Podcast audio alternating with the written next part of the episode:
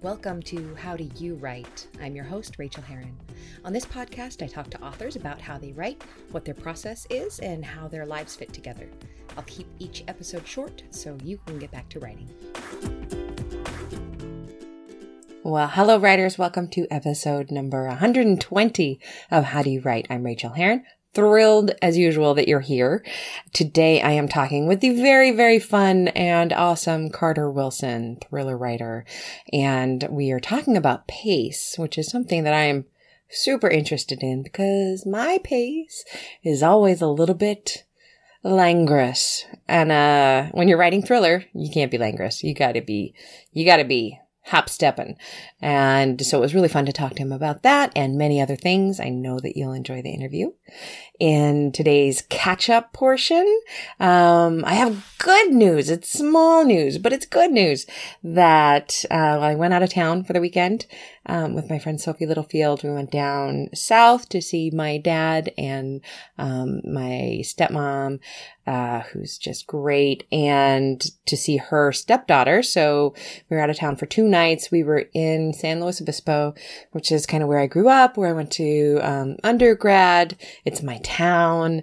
We stayed at the old hotel called the Peachtree Inn, where I used to work as an undergrad. I had always, up to 4 jobs at a time as I paid my way through college.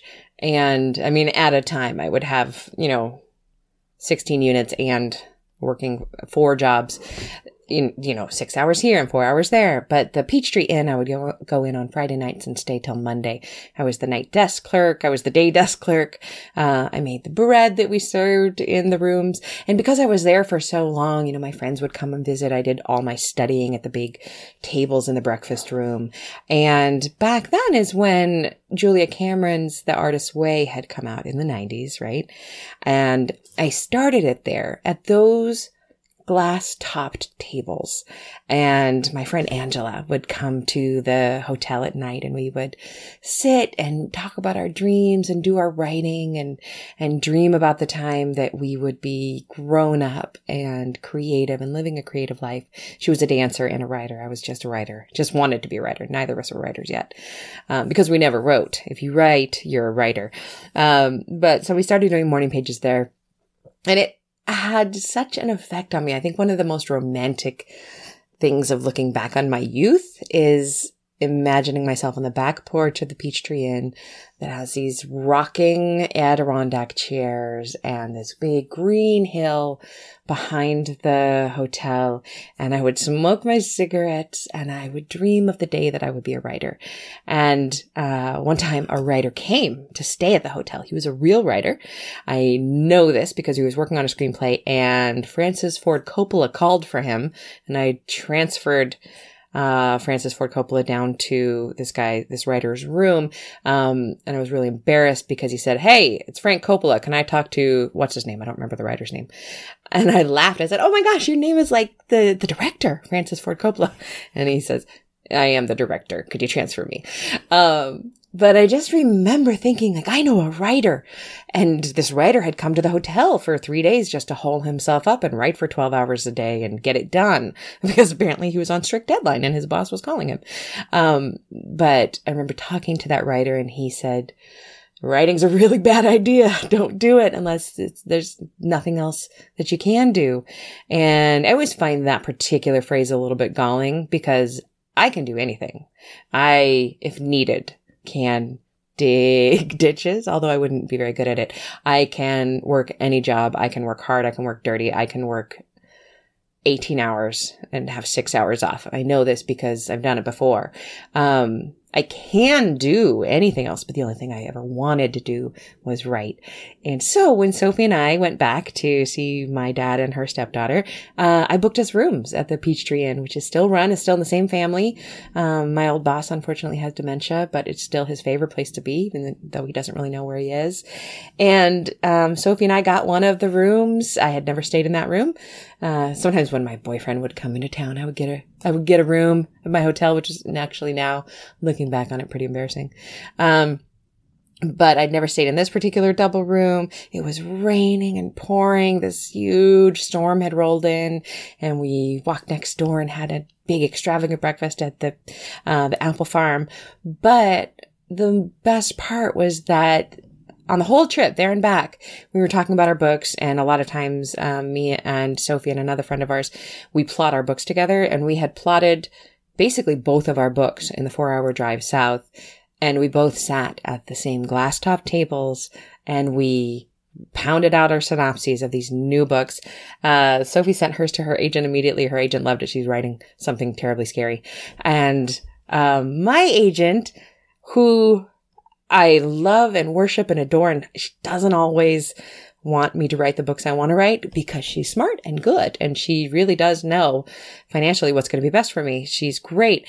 But I really want to write this book that I came up with.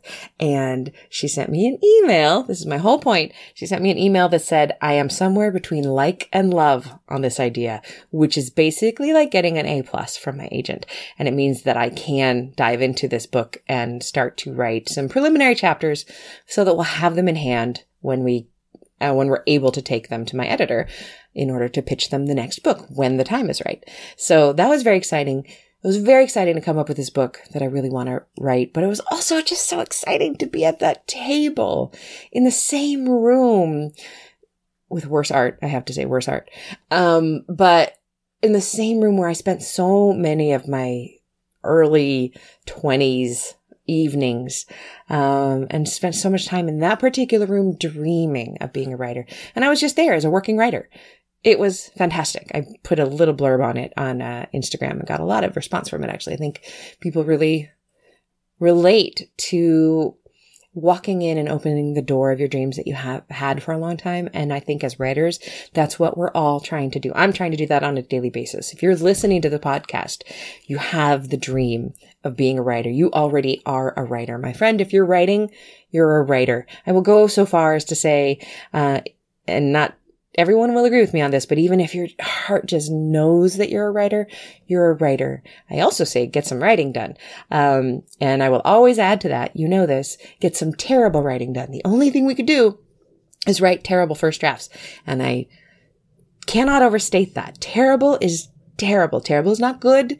Terrible is not adequate. Terrible is not, everybody else says terrible, but it's actually good for me. No, it's just terrible. We lower our expectations of our own selves in order to get the first drafts out.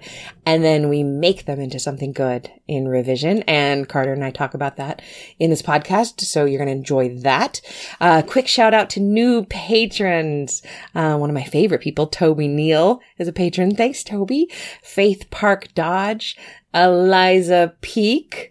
Thank you, you darling. Eliza Peak and Adrienne Bell have a podcast called The Misfits Guide to Writing Indie Romance, which if you're a romance writer, you should be listening to. They're amazing. And I was just on their show. I think I'm going to be on an upcoming episode about talking about hybrid writers versus indie writers. So you should go listen to that. Carla Sondheim. Thank you, Carla. What a kind note you sent me. And Katie Rodante. Thank you to new patrons. It really means the world to me that you support me, that you say that you like this, and that you give me the time to write the essays that my heart wants to write. I believe I told you about last month's essay, which I'm very proud of and I'm still hearing really, really good things about. So thank you, patrons. You can always go look at my Patreon at patreon.com/Rachael, RACHAEL. I have no other news. I'm going to jump right into the interview now with Carter. I hope that you enjoyed. I know that you will. Please get your writing done and tell me about it. Somebody wrote to me this week and told me all about their writing, and it was a beautiful email. I want to get those emails, so send them to me. Tell me how you're doing, and thanks for listening. We'll talk soon. Why, yes, I do have a Patreon. I write essays about living an honest, creative life, and truly, they're the most important thing I write each month. I wouldn't be able to afford the serious time it takes to write them without the support of my benefactors. They are true patrons of the arts in the old-fashioned sense of the word. If you become one of my sponsors for as little as $1 a month, and seriously, those $1 pledges add up and are amazing, you'll get each essay as I write them, as well as the full backlist, more than 24 essays that I'm really freaking proud of. Other perks at other levels include being thanked in the acknowledgements and getting a signed copy of each new book I write. You can even get monthly coaching from me at a cheaper rate than I normally offer. Go to patreon.com/Rachael, R-A-C-H-A-E-L, to find out more. And thank you so much. Okay, well, I could not be more pleased today to have Carter Wilson on the show. Hi, Carter. How are you? Hi, fine, Rachel. Thanks for having me. Yeah, no problem. I'm thrilled to have you. Let me give you a little introduction. USA Today and #1 Denver Post bestselling author Carter Wilson has written 5 critically acclaimed standalone psychological thrillers, as well as numerous short stories. He's a 2-time winner of both the Colorado Book Award and the International Book Award, and his novels have received multiple starred reviews from Publishers Weekly, Booklist, and Library Journal. His 6th novel, The Dead Girl in 2A, and the cover, I love it, will be released in July 2019 from Poison Pen Press.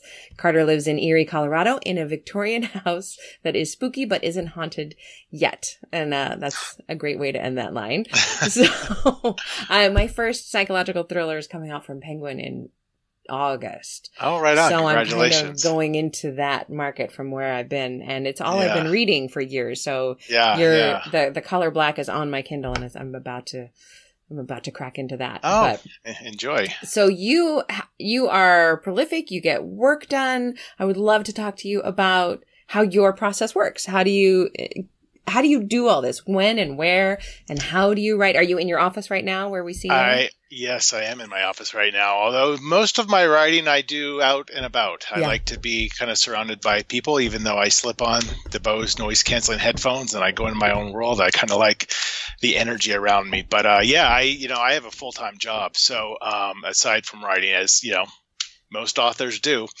And so it's a chip away at it kind of a process. And I treat it as I would treat any kind of commitment. You know, I do it 7 days a week. And, you know, some days it's a crappy job, like data entry, and you're not enjoying it, but you got to do it. And other days it's amazing. So my goal really is about 500 words a day. And do you do that before your day job or after?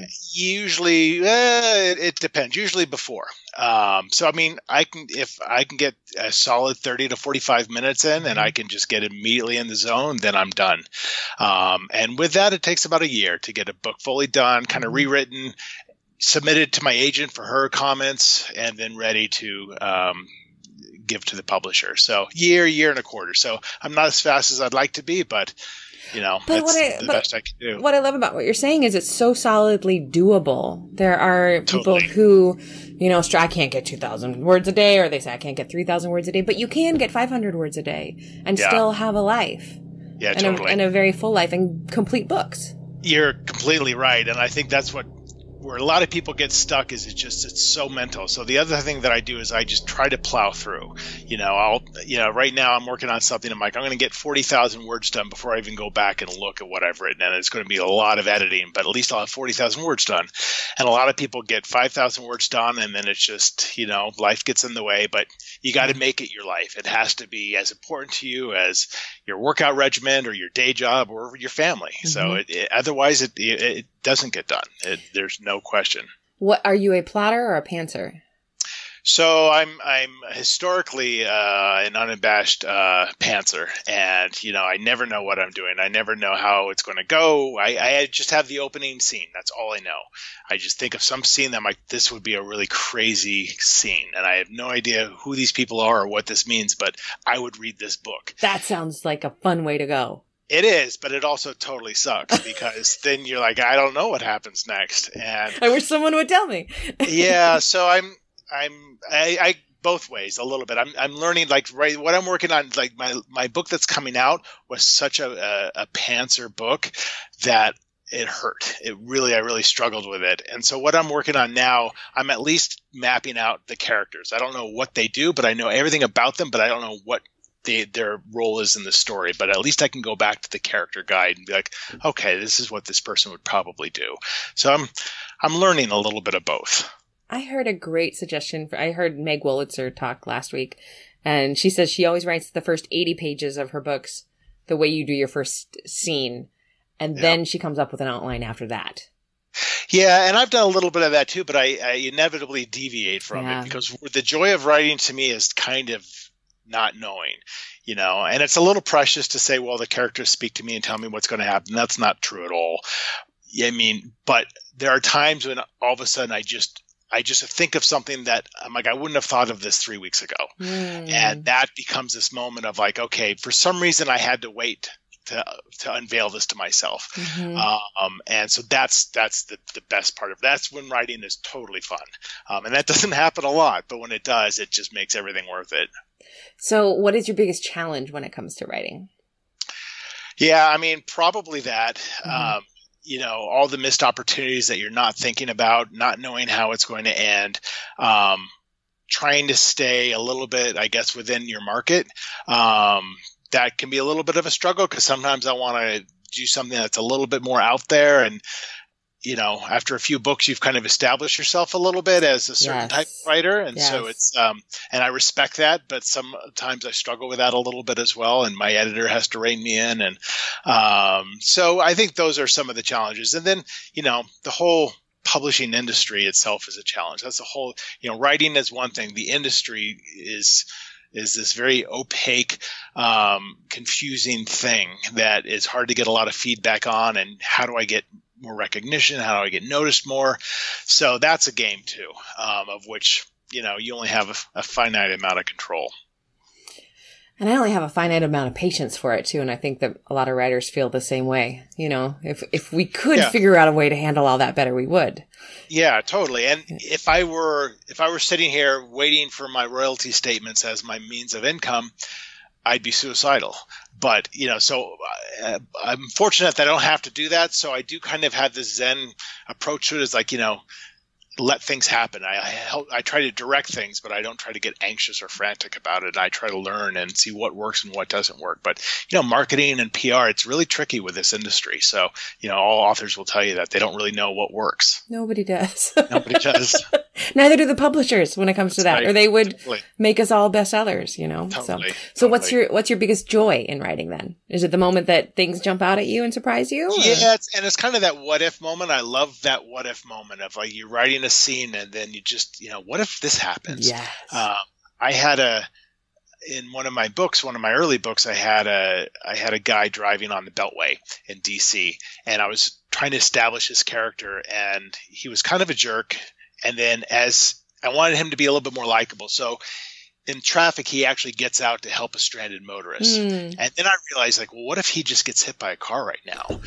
And I don't even know what that meant, but I'm like, he's going to get hit by a car. And it totally changed my story. And it unveiled all these things about what happens after he gets hit by this car. And I love that. That is the most exciting thing to me. It's just like, I have the power to just make this happen. And it might be a good idea. It might not be a good idea. But boy, is it fun right now. Yeah. I would feel like, okay, I'm sticking to this script. But I love that just freewheeling aspect of it. Mm-hmm. That makes me, I'm on the edge of starting a new book. It makes me want to be deep in a book. That's I just love that feeling. Yeah. Can you share a craft tip with us? I'm big into editing. So, I mean, I have a tattoo that says "Kill Your Darlings" on my arm. I'm very big into, I love deleting stuff. Me too. And it's just, you know, sometimes it's painful, but I love pace. I really focus on pace. It's very important to my work, and it's kind of established me as who I am. It's how I write.